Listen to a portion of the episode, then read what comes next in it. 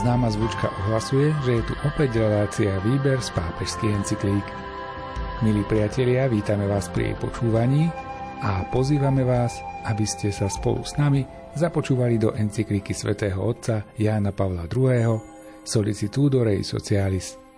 Táto encyklika sa radí medzi tri sociálne, ktoré napísal, čím chcel zdôrazniť, že cirkev stojí pri človeku a chce sa zaoberať problémami, ktoré prežíva – Veci, ktoré tu pomenoval a opísal ešte v roku 1987, sú aj dnes prekvapivo aktuálne.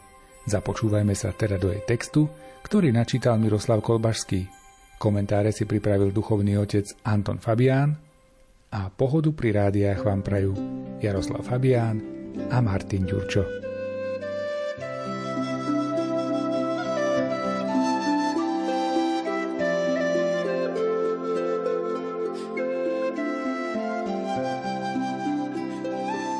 Solidarita nám pomáha, aby sme cenili druhého, osobu, národ alebo štát, nielen ako nejaký nástroj, ktorého pracovnú schopnosť a fyzickú odolnosť využijeme za nízku cenu a potom ho necháme, keď nám už neslúži, ale ako nám podobného a ako pomocníka, aby sa s nami mohol zúčastňovať na životnej hostine, na ktorú Boh rovnako pozval všetkých ľudí.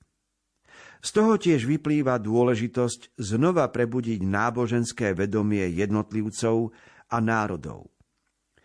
Takto sa vylúčuje vykorisťovanie, útlak a ničenie druhých. Tieto skutočnosti v súčasnom rozdelení sveta na protikladné bloky vyvolávajú nebezpečenstvo vojny a príslušnú starostlivosť o vlastnú bezpečnosť, často na úkor autonómie, slobodného rozhodovania a územnej celistvosti slabších národov, ktoré sú zaradené do tzv. oblastí vplyvu alebo do bezpečnostných pásem. Štruktúry hriechu a hriechy, ktoré k ním vedú, sa radikálne protivia mieru a rozvoju – pretože rozvoj podľa známeho výrazu encykliky Pavla VI. je novým menom pokoja. Takto sa solidarita, ktorú navrhujeme, stáva cestou k mieru a zároveň aj k rozvoju. Mier vo svete je totiž nepochopiteľný, ak zo strany zodpovedných osôb nedôjde k uznaniu, že vzájomná závislosť vyžaduje prekonanie politiky blokov, zrieknutie sa všetkých foriem hospodárskeho, vojenského alebo politického imperializmu a premenu vzájomnej nedôvery na spoluprácu, ktorá je charakteristickým úkonom solidarity medzi jednotlivcami a národmi. Heslom pontifikátu nášho ctihodného predchodcu Pia XII bolo opus justície pax, mier je ovocím spravodlivosti. Dnes by sme mohli povedať takisto presne a s tou istou silou biblickej inšpirácie. Opus hominum conjunctions pax. Pokoj je ovocím solidarity. Pokoj, po ktorom všetci túžia, sa istotne dosiahne uskutočnením sociálnej a medzinárodnej spravodlivosti, ale aj praktizovaním cností, ktoré napomáhajú spolunažívanie a učia nás žiť v jednote a tak budovať novú spoločnosť a lepší svet tým, že budeme dávať druhým i prijímať od druhých.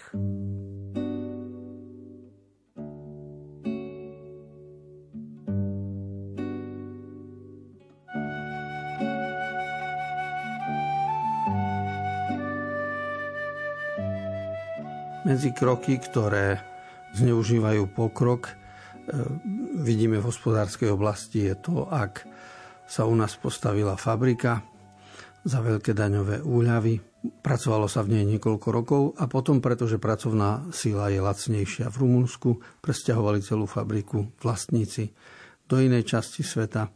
Aj tam pobudnú niekoľko 5-10 rokov a pôjdu s ňou do Číny, pretože tam je ešte lacnejšia pracovná sila a tento spôsob s požehnaním bratislavskej a každej inej vlády tu existuje a ten narúša skutočný pokrok a rozvoj.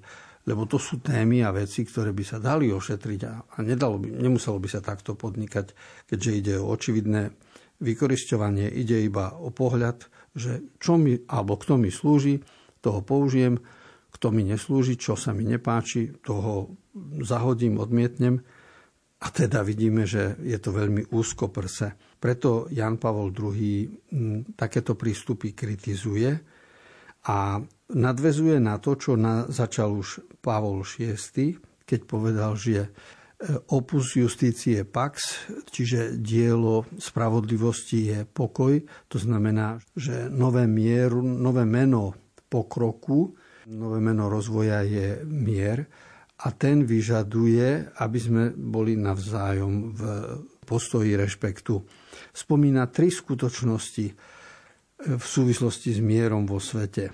Poprvé, prekonanie politiky blokov, po druhé, zrieknutie sa imperializmu a ten môže byť hospodársky, vojenský alebo politický. A po tretie spomína potrebu premeny, nedôverí na spoluprácu. A to sú oblasti, ktoré môžu nás posunúť tak, aby pokrok a mier mohli spolu jestvovať. A Jan Pavol II svoj 39. E, článok končí slovom opus hominum conjunctions pax, znamená, že dielo človeka je spojenie v miery, to znamená solidarita medzi nami a toto spojenie privádza skutočný pokrok a rozvoj, o ktorom snívame.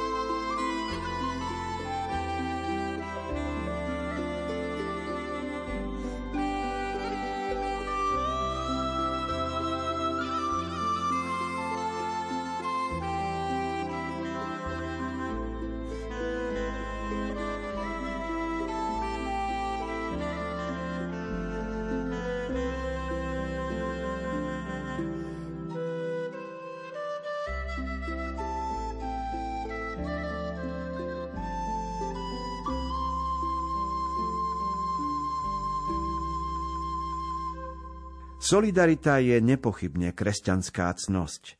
Už v predchádzajúcom výklade bolo možné tušiť početné styčné body medzi ňou a láskou, ktorá je rozpoznávacím znakom Kristových učeníkov. Solidarita vo svetle viery sa snaží prekonať samu seba a získať špecificky kresťanské črty plnej nezištnosti, odpúšťania a zmierenia. Blížny potom už nie je len ľudskou bytosťou s vlastnými právami a základnou rovnosťou so všetkými. Stáva sa živým obrazom Boha Otca, vykúpeným krvou Ježiša Krista a predmetom stálej činnosti Ducha Svetého. Preto ho treba milovať, i keď je nepriateľom, takou láskou, ako ho miluje pán a treba za neho podstúpiť aj tú najväčšiu obetu, dávať život za bratov. Vedomie spoločného odcovstva Boha, vedomie bratstva so všetkými ľuďmi v Kristovi, že totiž sme synovia v synovi, že v nás prebýva a pôsobí oživujúci duch svetý, to pridá nášmu pohľadu na svet akoby nové kritérium. Okrem ľudských, úzkých a platných prirodzených zväzkov vo svetle viery vidíme nový vzor jednoty ľudského pokolenia, ktorým sa má koniec koncov inšpirovať aj sama solidarita. Tento najvyšší vzor jednoty, odraz vnútorného života jedného Boha v troch osobách, my kresťania označujeme slovom spoločenstvo.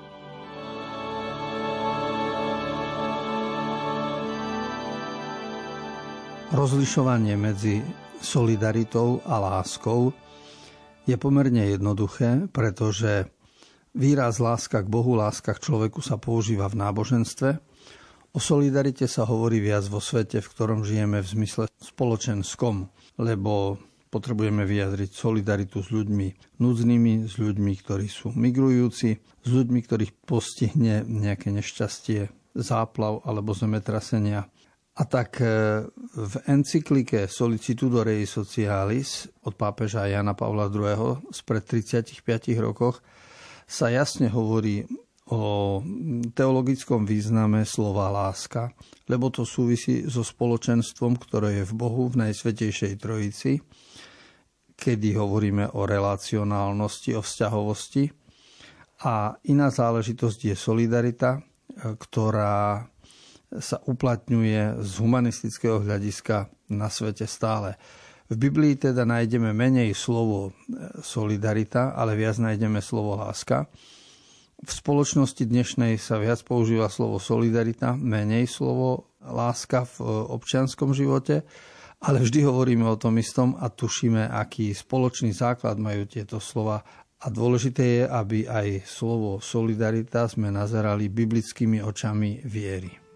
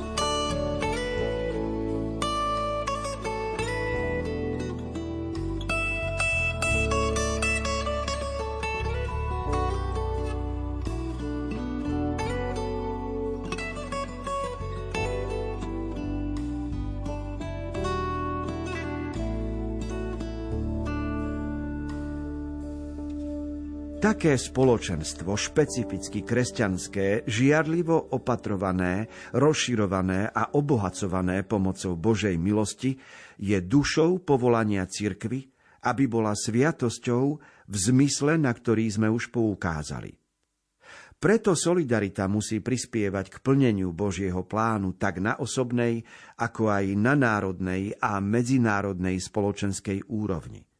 Zvrátené mechanizmy a štruktúry hriechu, o ktorých sme hovorili, možno prekonať len uplatňovaním ľudskej a kresťanskej solidarity, ku ktorej cirkev vyzýva a ktorú neúnavne napomáha. Len takto sa budú môcť naplno uplatniť mnohé pozitívne sily v prospech rozvoja a mieru.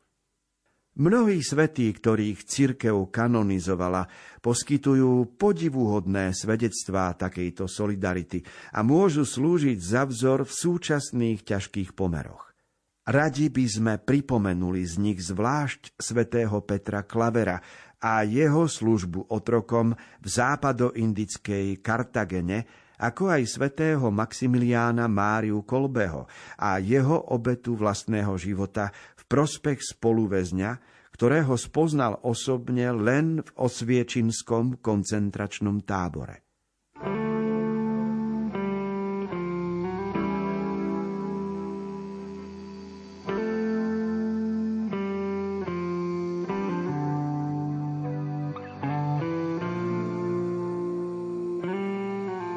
Na čo upozorňuje Jan Pavol II už v roku 1987, sú zvrátené mechanizmy a štruktúry hriechu v rámci spoločnosti a tie zvrátené mechanizmy aj narúšajú e, solidaritu, aj kazia celý rozvoj a pokrok vo svete. To, čo pápež a v teológii nazývame zvrátené mechanizmy a štruktúry hriechu, to sa v spoločnosti dneska volá napríklad máme vojnu, máme nešťastie, pandémiu, alebo máme zdražovanie elektríny, čiže energetickú krízu. A to sú všetko preukázateľne zvrátené mechanizmy. Lebo za tým je iba vidina moci, zisku, presadzovanie sebectva a to vyvoláva medzi ľuďmi aj nepokoj, aj zväčšuje biedu. To súvisí samozrejme potom so solidaritou, lebo núdza vždy vyvoláva solidaritu, ale aj solidarita má svoje limity. V encyklike pápež pripomína vzory solidarity a medzi tých patrí napríklad Petr Klaver, jezuita zo 17. storočia, ktorý pracoval v Indii, alebo počas druhej svetovej vojny páter Maximilián Kolbe, ktorý bol v minulých desaťročiach kanonizovaný, lebo obetoval život za spoluväzňa. A vždy bude mnoho takýchto vzorov e, obetavosti v prospech solidarity ľudstva.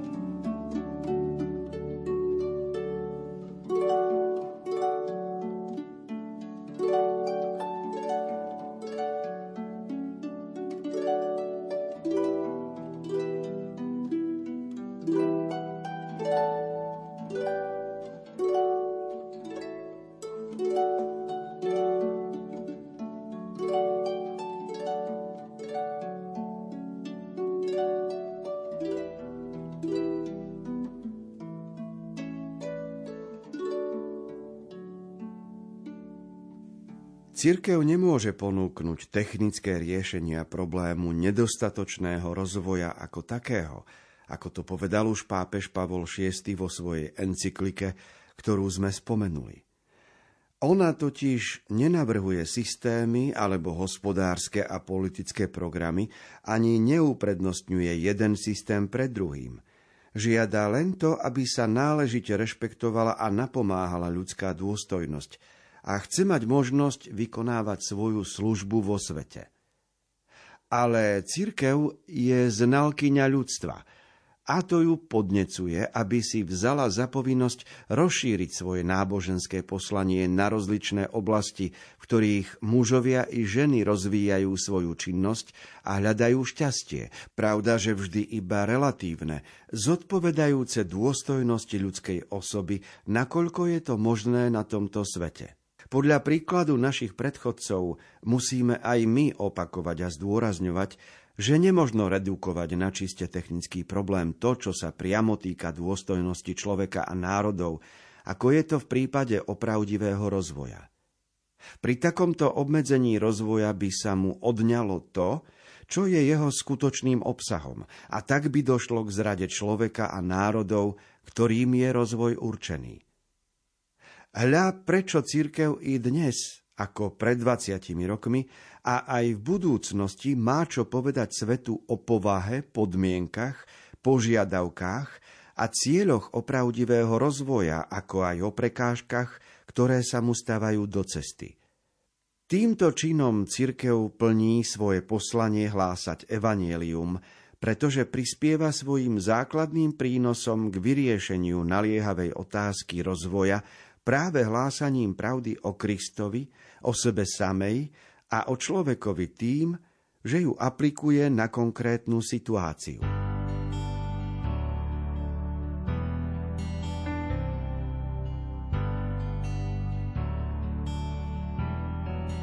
Pápež Jan Pavol II, podobne ako jeho predchodca Pavol VI, poukázal na jednu vec, že Cirkev neprináša systémy alebo hospodárske programy, čiže nemá, nepredkladá žiadnej vláde na svete vzorce hospodárskeho rozvoja. Lebo to je technický problém. A to každá vláda vie zvládnuť a na to má potenciál, na to má štruktúry. To, k čomu sa cirkev hlási ako k svojmu neodnateľnému právu je ochrana ľudskej dôstojnosti a po druhé vykonávať svoju službu vo svete, ktorá má charitatívny a diakonský charakter. Pápež Jan Pavol II jasne vysvetľuje, že medzi technickým problémom, napríklad my dnes vidíme zdražovanie energií, a medzi dôstojnosťou človeka je vzťah. Lebo ak niektorí sú nenásytní v cenách energie a dvíhajú tie ceny, a ľudia sa majú obmedzovať v používaní elektrickej energie a podobne, tak na druhej strane je tu dôstojnosť človeka, ktorá sa nemôže rozvíjať bez náležitých hospodárskych podmienok. A preto církev sa prihovára na ochranu dôstojnosti, čo vlastne vplýva aj na ten technický svet, v ktorom človek žije.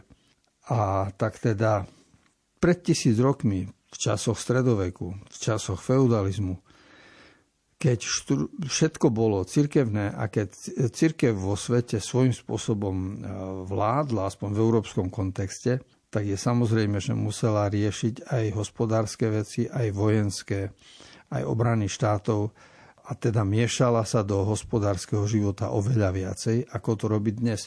Ale dnes to nerobí preto, že by to sme nemohli, nevedeli, ale dnes to robíme preto, lebo ľudstvo dozrelo a starosť o veci materiálne, hospodárske, štátne je na pleciach iných. Je to kompetencia iných ľudí. A spoločenstvu veriacich cirkvi zostala kompetencia v dvoch oblastiach. Po prvé ľudská dôstojnosť a po druhé sloboda vykonávať službu vo svete.